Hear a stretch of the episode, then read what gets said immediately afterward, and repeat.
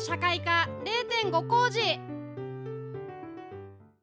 さあ一工事が始まる前の学生にも聞いてほしい0.5工事の時間でございます。さあそれでは、えーこの放送でも、えー今日は2回紹介しておりますけれどもあっちゃんさん、はいはい。えー本日のテーマとそしてゲストのご紹介よろしくお願いします。はい今日は子供六歩です。ってもう今日すごく最初にね宣伝しましたけれども、今 日はあっちゃんクリニックなんで大丈夫ですか？週刊ベストセラー ランキングとか。いらないですか？それは大丈夫。それ森本さんがね明日やってくれるので、コーナーが混じっちゃってるから。本当。今日はいいですか、今日は大丈夫です、今日はじゃあですねもう子供六歩皆さんも話題の書なんで多分ご存知かと思います、書店に行けば必ず平積みになっていてもすごい本当に人気があるんだなっていうことをねはいうん。実感しているんですけれども。えその著書であり著者であります山崎総一郎さんにお電話をつないでこの子ども六法のこう作った経緯とか、まあ、そのメッセージとか伝えたかったこととかいろんな反響もあると思うんでその辺のことを聞いていきたいなと思います。はい。うん、じゃあもう早速なんですけど読んでみましょうか。はい。というわけでもうつながってるのかな？はいつながってますね、はい。じゃあお呼びしましょう。うん。じゃあせーの。山崎さんはい、おはようございます。お おはようございますおはようございます RBC のスタジオからですよろしくお願いしますお願いしますお願いします。はい、あのあっちゃんさんと山崎さんは同じ、えー大学院のゼミで一緒に学ばれていたという経歴があるということですが、はいまずはい山崎さんのご紹介を,、うんをいただけますか？はい、あじゃあ私の方からあ。すみませんよろしくお願いします。はい。はい、えー山崎総一郎と申します。えーあっちゃんさんとは大学の、えーゼミが一緒だったんですけれども、はい。えー大学院を、えー一橋の大学院を出て、その後子ども六法という本を、えー出版をして、今全国の学校とかを回って講演活動とか、あとは実はミュージカル俳優もしてますので、はい演奏会の活動とかを、えーしております。多彩だな。この本の著者あおの紹介する欄のところにですね劇団四季のノートルダムの鐘にも出演された経験があるとかめちゃくちゃ面白い人じゃないですか。本当に多彩な方なん。だなすとごっね驚きましたけれども。へえ。今は東京にいらっしゃるんですか、そうです。今は東京にいます。えー寒いですか？今日はちょっと暖かいですね。あ全国的に暖かい日なんですね今日はね。うん。沖縄22度ですけど大丈夫ですか？あったかい。本当ですか？今日は暖かいですよ。なんと東京は今6度もあります。嘘でしょ6度あったかい方ですか？まあこの後上がってくるので、最近ここ2日3日は20度ぐらいまで上がりますね日中。でもここから20度まで上がるってかなり温度差あるんですおね。お寒暖差すごそうですね。そんな中で沖縄のラジオ局にも出ていただいて ありがとうございはい、ます。ありがおーありがととうございますざいます。時代感じますね、はいうんさあそしてこの子供六法っていう本の紹介に移りたいと思うんですが、うんまあまずどういった本なんでしょうか？はい、えーこの本はですね日本にある法律の中でも、まあ、法律、えー勉強するときに一番基本的な法律で、えーはあるんですけど中でも特に子どもに関係のある法律を抜き出してで、えーまあ、子どもでも読めるようにというか誰でも読めるように普段使う言葉に、えー書き下した本になりますね。うーうーんそうなんですよ。子供目線で、えー、と問題、えーこういうことがあったらどうなるの？というふうに書かれておりまして、ね例えば私おおと思ったのはこれ36ページなんですけど気軽に死ねって言ってない？うんうん。子供の発言でねちょっとドキッとする時もありますけれども、はいはい。まあ友達とかインターネット上で死ねと発言した場合どういうこの法律に当てはまってしまうのかということが分かりやすくまとめられているんですよね。うんううん。んこの場合第202条自殺関与及び同意殺人うんに当てはまったりとかあと204条の傷害に当てはまるよということがイラスト付きで分かりやすく、えー掲載されています。うん。まあこれ大人も見ててわかりやすいですもんね。そうですうね。ん。うん。ここまで法律について考えるってことなかなか普通の生活では機会がないですから。うん。このシーンと、まあ、それにあの対応する法律を学べるっていう本ね。なんですけれども、動物の挿絵もあってね。ね可愛らしい本ですが。タヌキが犯罪を犯しがちっていう。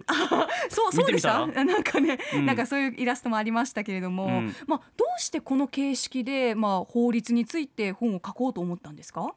はい、えー、と実はこの本、えー一番最初に作ったのは大学の3年生の時だったんですけれども。あのはいそうなんですよ。うんうん。えー純粋にあの子供でも読める法律の本ってないなっていうのと、うん。あとかといってこ大人向けの法律の本って小学校の図書館とかって置いてないなというのが問題意識としてあって確かに。なのでうん。子どもの手に取れる場所に子どもでも読める法律の本が1冊ぐらいあってもいいんじゃないかなっていうのが子ども六法を書くきっかけになりましたね。確かに教科書で法律についてじっくり学ぶっていう小学校の頃なかった気がするんですようね。んうん記憶ないな。うん。あーまあ記憶ないってことはないんでしょうね。インパクトあるものは、ううん。んどうしてその子どもたちにその法律を学ぶ機会をと思ったんですか？はい、えー、と自分はあの小学校の5年生と6年生の時にいじめの被害に遭ってたんですけど、はい。えーその後中学校に進学をして法律っていうものを、えー知った時にうん。あの小学生の時の自分がこの法律の知識っていうのを持っていたら自分で自分の身を守れたかもしれないのになっていう後悔があったんですね。はいはい。これが、うんえー子供にも法律を教えるっていうことの動機になっていきました。え、そうかそういったご自身のまあちょっと辛い経験から、はいはいでその中学の学びの場を通してあこれをもっと早く知っていたらというような思いになったということですね。そうですね。ほうん、確かになんかこの、うんうん。まあいじめられてるとかいじめっていう現場だったらちょっと、うん。その空間っていうのが閉ざされたような気がしますけど、うん。法律っていうところだとちょっと対人的というか対外的に自分を見ることができて、うん。救いにもなりそうな気がしますもんね。そうですね、うん。あとこのいじめてる子たちに関してこれは本当にやっちゃいけないことなんだよってこうお互いにこう学びのきっかけになりそうな感じもするなというふうに感じています。あと先ほど小学校の現場にもこの本をという話がありましたが、はい、はい、これ全国の小学校に配布してるということなんですか？配布をしているわけではないんですけれども、うんうん。あの小学校の図書館で導入をしていただいたり、えー地域によっては PTA の方でまとめて買い上げて学校であったり、またはもう本当に一人一人の、えー生徒さん、えー児童に、えー配っていただくような事例も出てきていて少しずつ普及は進んでいるかなと。いう状況です。あそうなんですか。あー確かにと小学校とかね地域の拠点で読めるようになると子どもの手にもすぐ渡りそうですもんね、うんすぐ読める環境が整っていきそうです。何か反響の声など、えー山崎さんの元にも届いていますか？そうですね。印象的なのはもともとこの本は小学校の高学年以上なんで、56年生から中学生を対象に書いた本だったんですけれども、はい。蓋を開けてみたら小学校の低学年から皆さん読んでいて、え実は小学校の23年生が一番読者としては多いんですね。えそうなんですか？そうですね。で低いと4歳から読んでる子もいるよなんていう話もするんですけど、はい。あのなんですかね。自分としてはやっぱりその子供を子供扱いしないでちゃんと大人にも通用する法律を教えようっていう思いで書いてるんですけど、うんそういう意味で子供を侮らないようにしようっていうふうに気をつけてはいたんですけど蓋を開けてみたら僕が思っていたよりもさらに子供はすごかったと。すごいですね、うーうん。ん、なんで23年生が読んでる割合高いんですかね？確かに。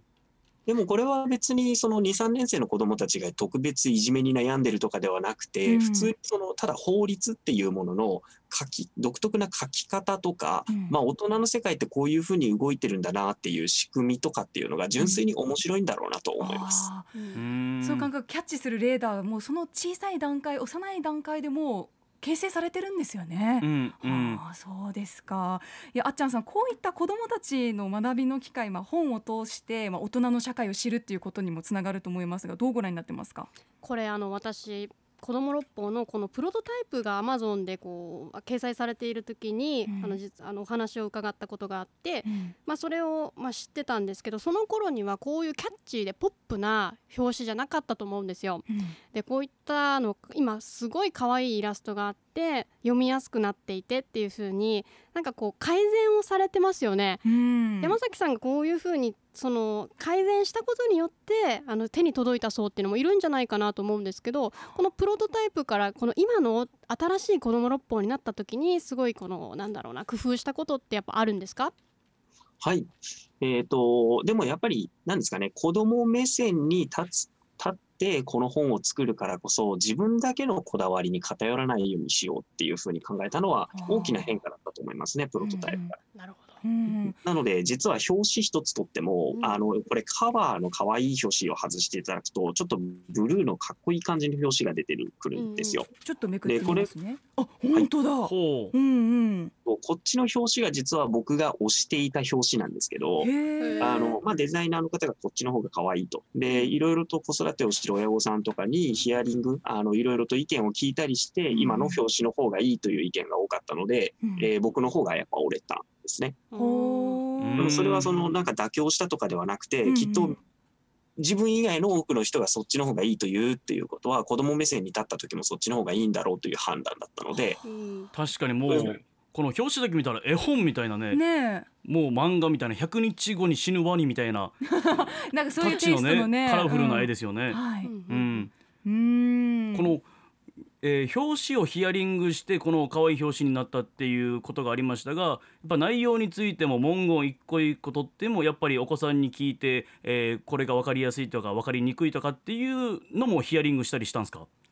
そうですね。で、もちろん子供たちの声も聞いていきましたし、一方で子供たちだに分かりやすいようにっていうことを追求すると、逆にあの、法律として正しくなくなったりとか、意味が変わっちゃったりとかっていうことも起きるんですよ。はいはいなので、専門家の方々にも聞きながら、えーそのバランスを取っていくっていうのが一番大変な作業でしたね。へえなるほどもうね。聞けば聞くほどね本当細かい部分までこだわり抜かれていて、うん洗練された本なんだなって感じますね。最後のスペシャルサンクスのところもう法律家の方がバーって並べられてるから相当たくさん取材重ねたんだろうなみたいなのはうん伝わりましたけどね。